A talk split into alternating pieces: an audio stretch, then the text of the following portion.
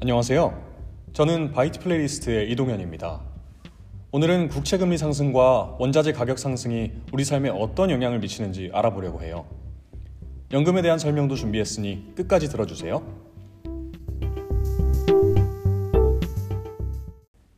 최근 금리가 올라가고 국제 유가를 비롯한 원자재 가격이 크게 오르면서 물가가 크게 상승하는 인플레이션이 오는 것이 아니냐는 우려가 커지고 있습니다. 미국과 우리나라의 장기 국채 금리가 가파르게 오르고 있고 국제 유가도 13개월 만에 최고치를 기록하고 있는데요. 원유뿐만 아니라 최근 수요가 크게 늘고 있는 전기차의 배터리를 만드는 데 사용되는 금속 원자재 가격도 일제히 오름세를 보이고 있습니다. 오늘은 장기 국채 금리가 오른다는 것이 어떤 의미를 갖는지 또 최근 보이는 원자재 가격 상승이 우리 삶과 증시에 어떤 영향을 미칠지 알아보려 합니다. 최근 언론에선 미국과 한국의 장기 국채 금리가 크게 올랐다는 이야기가 많이 나옵니다. 그런데 분명 중앙은행이 정한 기준금리는 그대로인데 왜 언론에선 금리가 오른다고 하는 것일까요? 이를 알기 위해선 일단 금리와 채권에 대해 먼저 알아봐야 합니다. 일단 매우 단순하게 말하면 금리는 돈을 빌리는 이자율이고 채권은 채무자에게 돈을 빌려주고 받는 증표입니다. 최근 언론에서 주로 언급되는 것은 미국 정부가 발행하는 10년 만기의 국채인데요. 현재 미국 정부는 채권을 발행해 수천조 원의 돈을 풀며 경기 부양에 나서고 있습니다. 시장에 풀린 채권의 공급이 늘어난다면 수요 공급 원리에 따라 채권 가격이 내려가고 채권 금리는 반대로 올라가게 됩니다. 그렇다면 기준금리와 장기 채권의 금리의 차이는 왜 벌어지게 되는 걸까요? 기준금리는 단기 이자율을 기준으로 조정하기 때문에 장기 채권의 금리를 의미하는 장기 금리와는 괴리가 생길 수 있습니다. 또 장기 금리는 중앙은행이 완전히 통제할 수 있는 게 아니고 장기 채권의 수요와 공급에도 영향을 많이 받기 때문에 종종 중앙은행이 못 박은 기준금리와 차이가 나게 되는 경우가 생깁니다. 금리는 왜 오르고 있을까요? 바이든 정부가 들어서고 2천조 원에 달하는 추가 경기 부양책이 조만간 시행될 것으로 보이면서 국채 발행이 크게 늘 것으로 예상되고 그에 따라 국채 가격이 내릴 것이란 기대감이 커지면서 금리가 오르고 있습니다.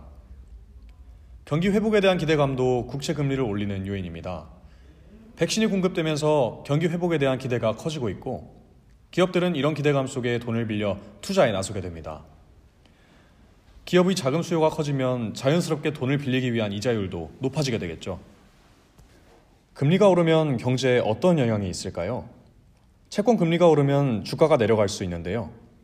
채권 금리가 오르면 채권의 수익률이 높아지게 되고 주식의 매력도가 떨어지게 됩니다. 채권은 주식에 비해 매우 안정적인 자산으로 분류되는데 채권의 수익률이 높아지면 굳이 위험한 주식을 살 필요가 없어지는 것이죠. 이번에도 금리가 오르면서 주가가 떨어질지에 대한 의견은 엇갈리고 있습니다. 최근의 금리 상승은 백신 보급으로 경기 회복에 대한 기대감이 커졌기 때문이므로 별다른 악재가 생기지 않는 이상 주가도 함께 오를 것이라는 견해가 있습니다.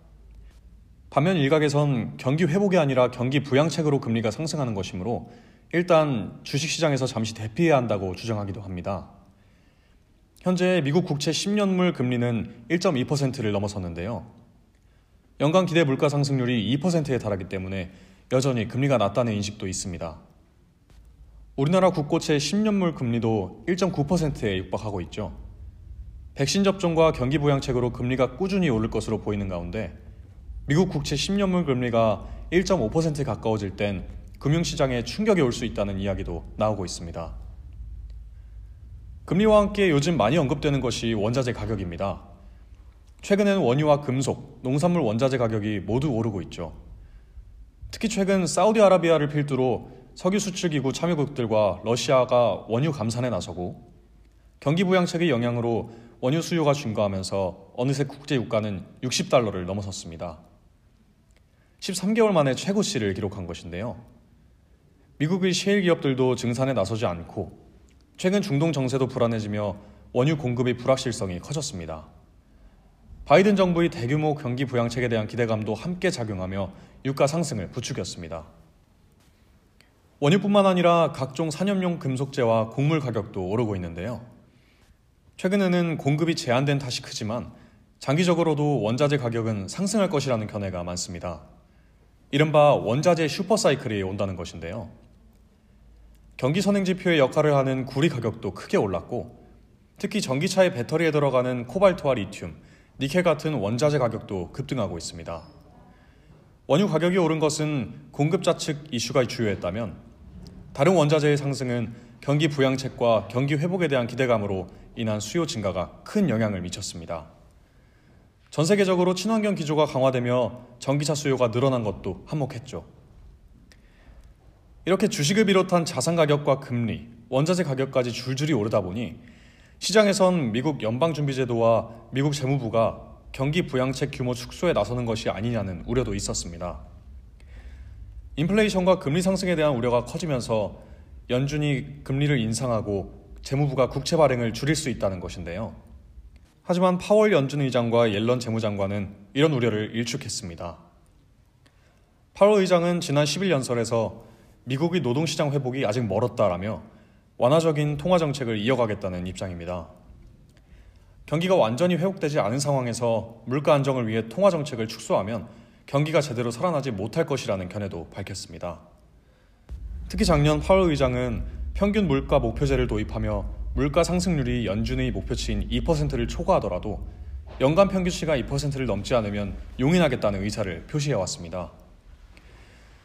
미국 1, 2월 소비자 물가 상승률은 목표치를 초과한 2.4%를 기록했지만 지난해 물가 상승률이 1%에도 못 미쳤기에 연평균으로 봤을 때는 2%에 못 미치는 셈입니다.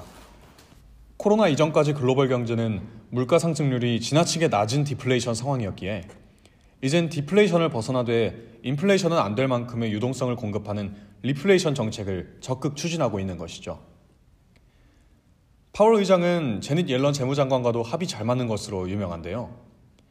전 연준 의장을 지낸 옐런 장관은 노동경제학자 출신으로 물가 안정보다 고용 안정을 더 중시하는 것으로 알려져 있습니다. 옐런 장관도 얼마 전 G7 재무장관 및 중앙은행 총재회의에서 각국이 재정정책을 지속해야 한다고 제안했습니다. 옐런 장관은 아직은 크게 움직여야 할 때라며 사실상 재정 정책을 축소하지 않을 것이라는 의사를 보여줬죠. 파월 의장과 옐런 장관의 발언으로 미루어 볼 때 완화적인 통화 정책과 재정 정책은 당분간 지속될 것으로 보입니다. 다만 원자재 가격이 상승하고 반도체 부족 현상이 심화하는 등 비용 측면의 인플레이션 조짐이 조금씩 보이는 만큼 전기료, 식료품비 등 어느 정도의 생활 물가 상승은 불가피해 보이는데요. 앞으로 미국 국채 금리와 원자재 가격, 그리고 고용 지표 등 실물 경제 지표를 면밀히 지켜볼 필요가 있을 것 같습니다. 다음으로 연금에 대해 알아보려고 합니다. 직장인이라면 누구나 익숙한 연금. 요즘 연금 관련 소식이 뉴스에 많이 등장하고 있는데요. 정부가 퇴직연금 디폴트 옵션을 도입한다는 소식도 있고 국민연금이 테슬라의 초기 주주라서 8,000%의 수익률을 보여주고 있다는 소식도 있습니다. 그렇다면 국민연금과 퇴직연금은 무엇일까요? 둘은 서로 다른 걸까요? 연금은 간단히 말하자면 노후 대비를 위한 보험입니다.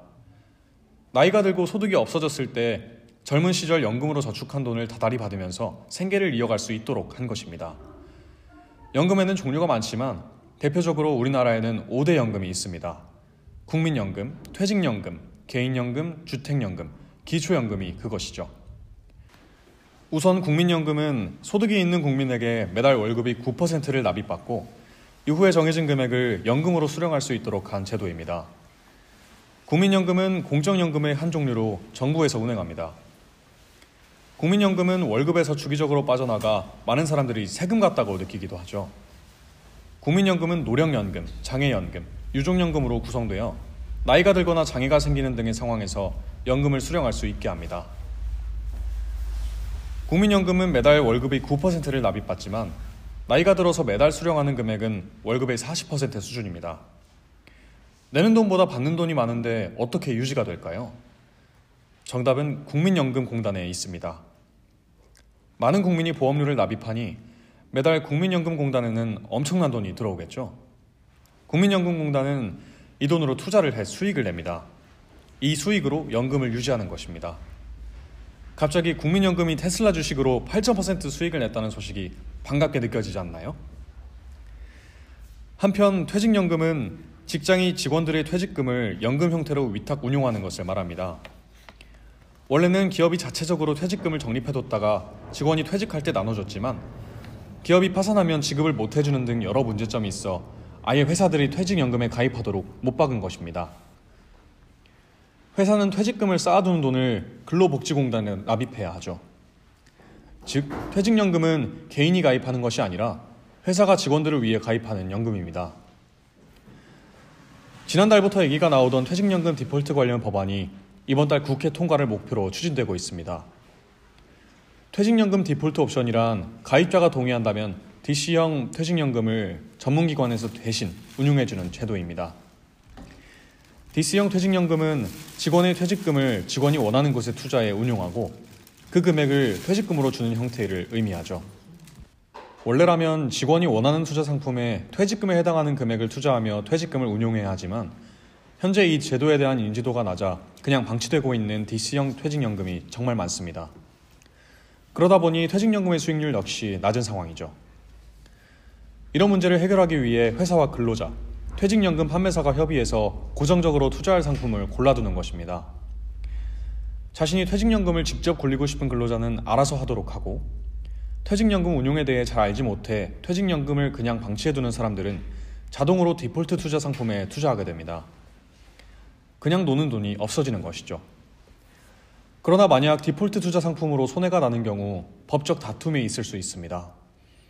이에 대비하기 위해 현재 준비 중인 법안에는 장기 투자 상품만 고정 투자 상품으로 선정하고 고위험 상품들은 디폴트로 선정하지 않도록 하는 내용이 들어갈 예정입니다. 또한 운용사를 체계적으로 관리하고 가능한 원금에는 손실이 없도록 해 퇴직금을 보호한다는 방침입니다. 지금까지 여러 연금의 종류와 최근 이슈를 살펴보았습니다. 연금은 워낙 종류도 많고 세제 혜택이나 계산 방식이 복잡합니다. 통합연금 포털에서 현재 본인의 상황에 맞는 적절한 연금은 무엇인지 공부하고 지금 어떤 연금을 내고 있는지도 알아보는 것도 좋겠습니다.